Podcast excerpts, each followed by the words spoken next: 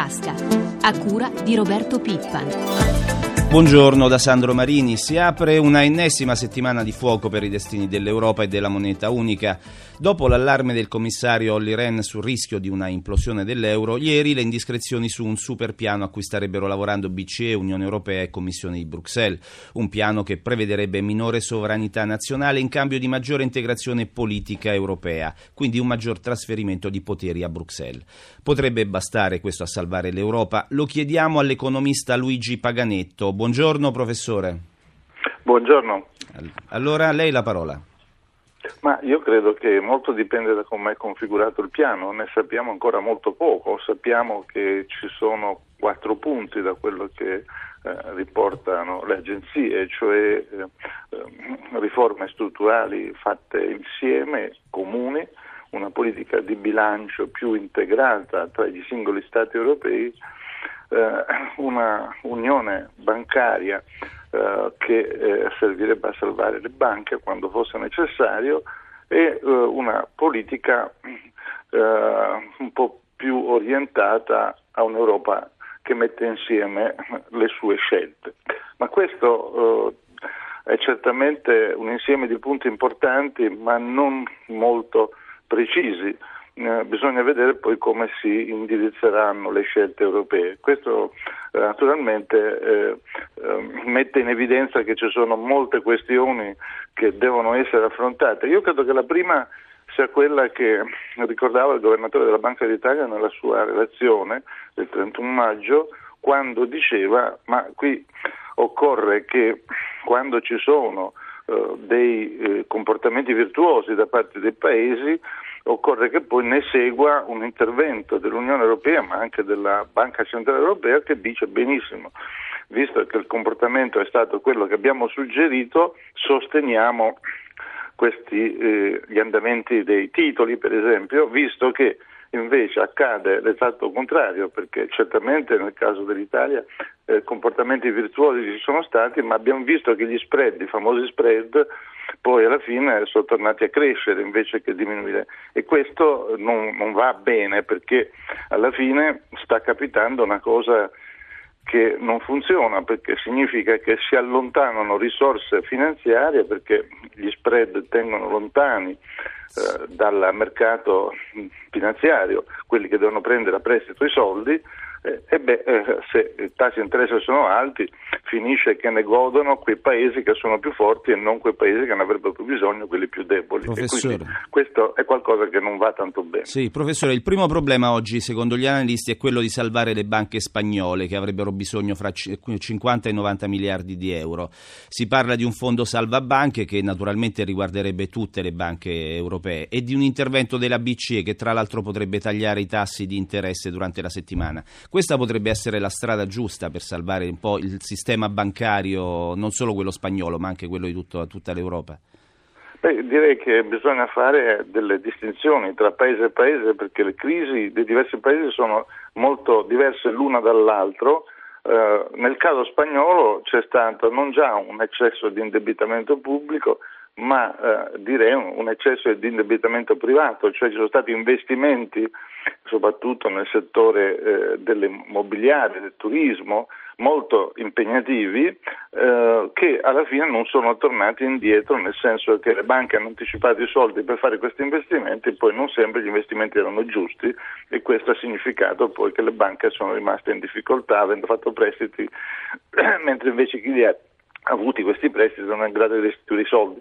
Ma questo eh, significa che eh, alla fine ci vogliono interventi mirati perché questo è diverso dal caso greco, è diverso dagli altri casi. Qui in questo contesto probabilmente un intervento di, eh, eh che consenta alle banche spagnole di rientrare da una sofferenza che è dovuta solo parzialmente alle loro scelte, beh, eh, forse mh, ci vorrebbe. Ecco perché l'idea anche questa affacciata nella relazione della Banca d'Italia di un fondo europeo per soluzione della crisi bancaria, beh, questo è un altro aspetto che dovrebbe essere messo in discussione proprio in questi giorni eh, nell'ambito di questo progetto di cui si parla. Grazie professor Paganetto, buona giornata.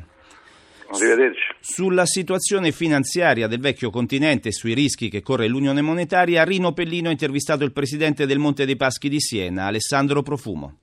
Lei conosce perfettamente il mondo finanziario tedesco. Perché sono così restii o sono, secondo lei, davvero disposti a correre il rischio di far saltare tutto? Perché pensano che noi italiani abbiamo dissipato della ricchezza se pensiamo ad esempio che per dieci anni abbiamo avuto i tassi sul debito pubblico bassissimi che ci avrebbero consentito di abbattere in modo più significativo il nostro debito pubblico, non l'abbiamo fatto e quindi hanno l'impressione che non saremo capaci di avere un comportamento virtuoso. Credo che oggi col nuovo governo ci siamo messi sulla strada del risanamento. Mi sembra che qualcuno in Germania incominci a avere questa convinzione, sono confidente che alla fine la razionalità sarà vincente. Il fondo di ammortamento che è stato proposto anche dal governatore della Banca d'Italia può convincere i tedeschi a cercare di fare qualcosa per salvare una situazione che rischia di far saltare il loro sistema economico? La Merkel non è contraria e chiaramente quello sarebbe un passo importante. Teniamo presente che comunque deve essere legato a un impegno di ogni singolo paese, quindi per noi un impegno consistente perché abbiamo un debito doppio doppio rispetto al limite di cui stiamo parlando a realizzare un ammortamento di questo debito, quindi a, a rimborsarlo e a tornare ad andare sotto il 60%.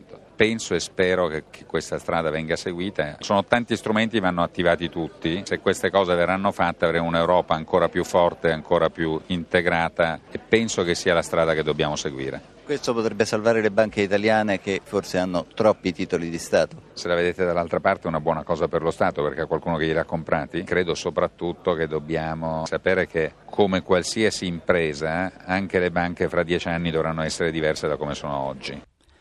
Ribaltone al vertice delle Generali, il consiglio di amministrazione della più importante compagnia di assicurazioni del nostro paese nel fine settimana ha voltato pagina e ha nominato un nuovo management. I particolari nel servizio da Milano di Nicoletta Vismara.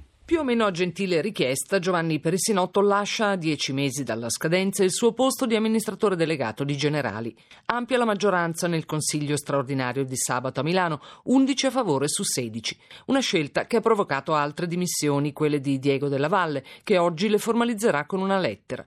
Un errore nella forma e nella sostanza, ha detto l'industriale uscendo dal CDA. Si poteva fare tutto molto meglio, preservando meglio l'immagine della società e soprattutto l'immagine del nostro paese che in questi momenti ha bisogno di attrarre investitori e non di preoccuparli. Due di tre con quello del presidente Geronzi un anno fa, sintomo dei malumori e delle difficoltà del colosso assicurativo e del suo principale azionista Mediobanca.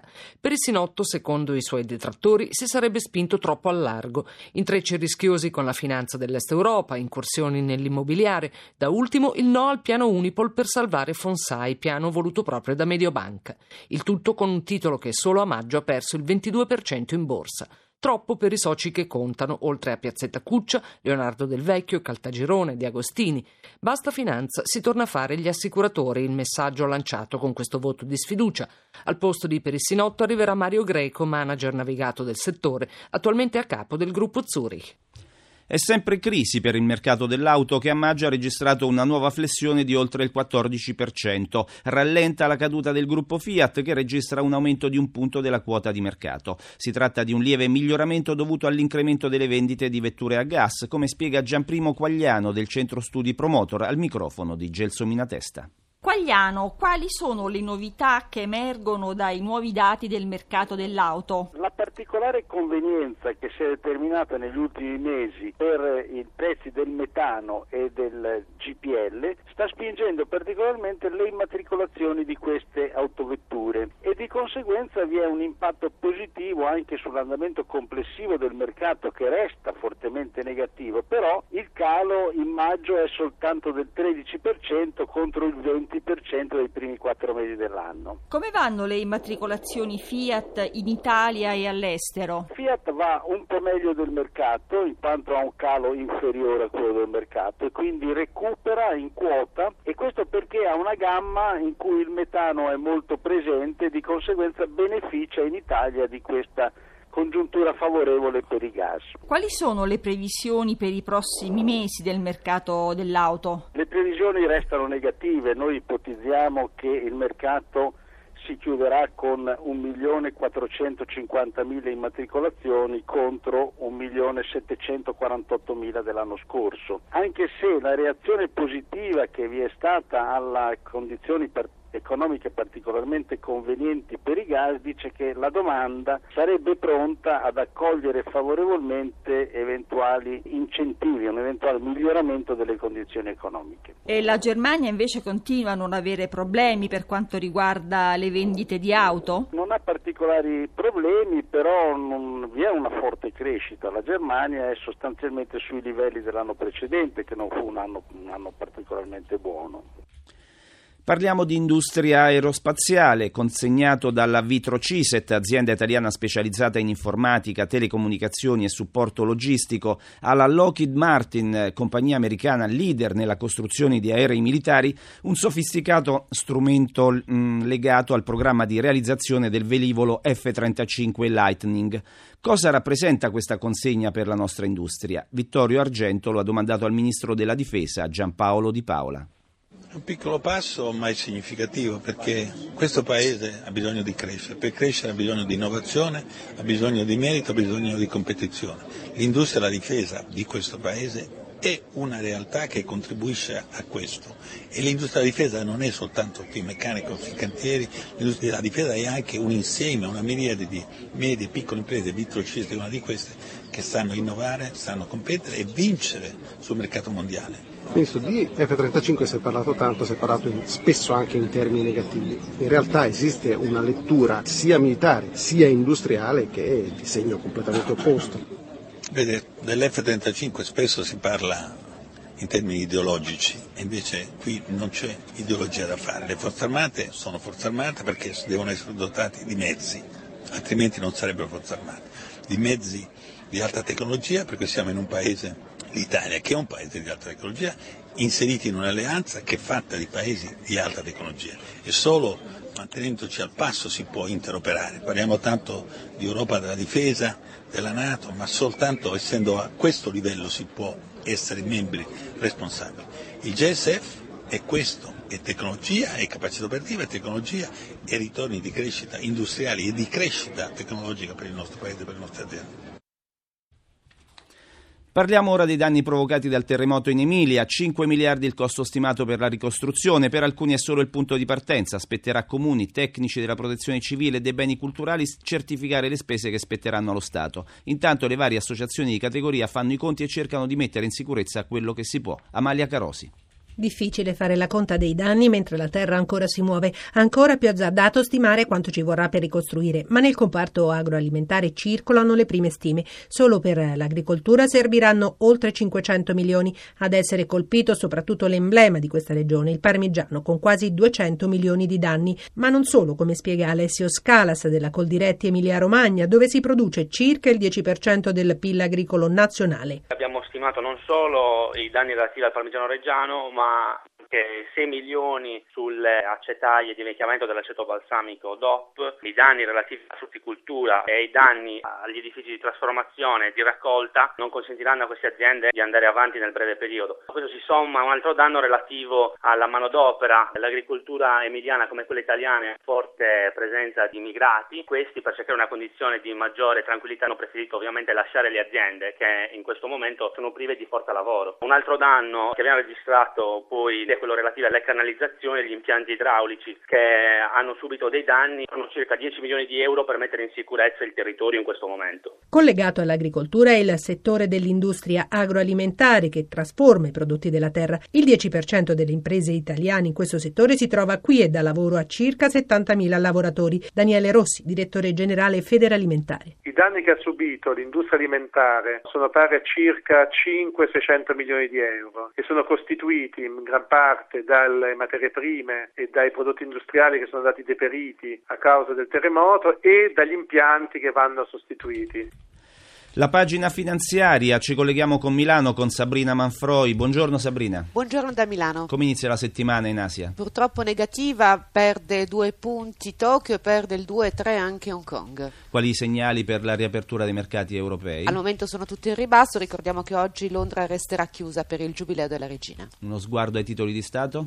Per quanto riguarda lo spread si è fermato a 457 punti base, il rendimento è al 5,71%. Uno sguardo anche all'euro?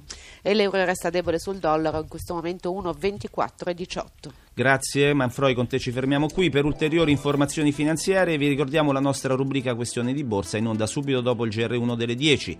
Per fare domande al nostro esperto dovete chiamare il numero verde 800 555 941 dalle 8.30 alle 9. Economia in tasca termina qui. Francesca Librandi assistente al programma, da Sandro Marini grazie per l'ascolto e la linea ora torna prima di tutto.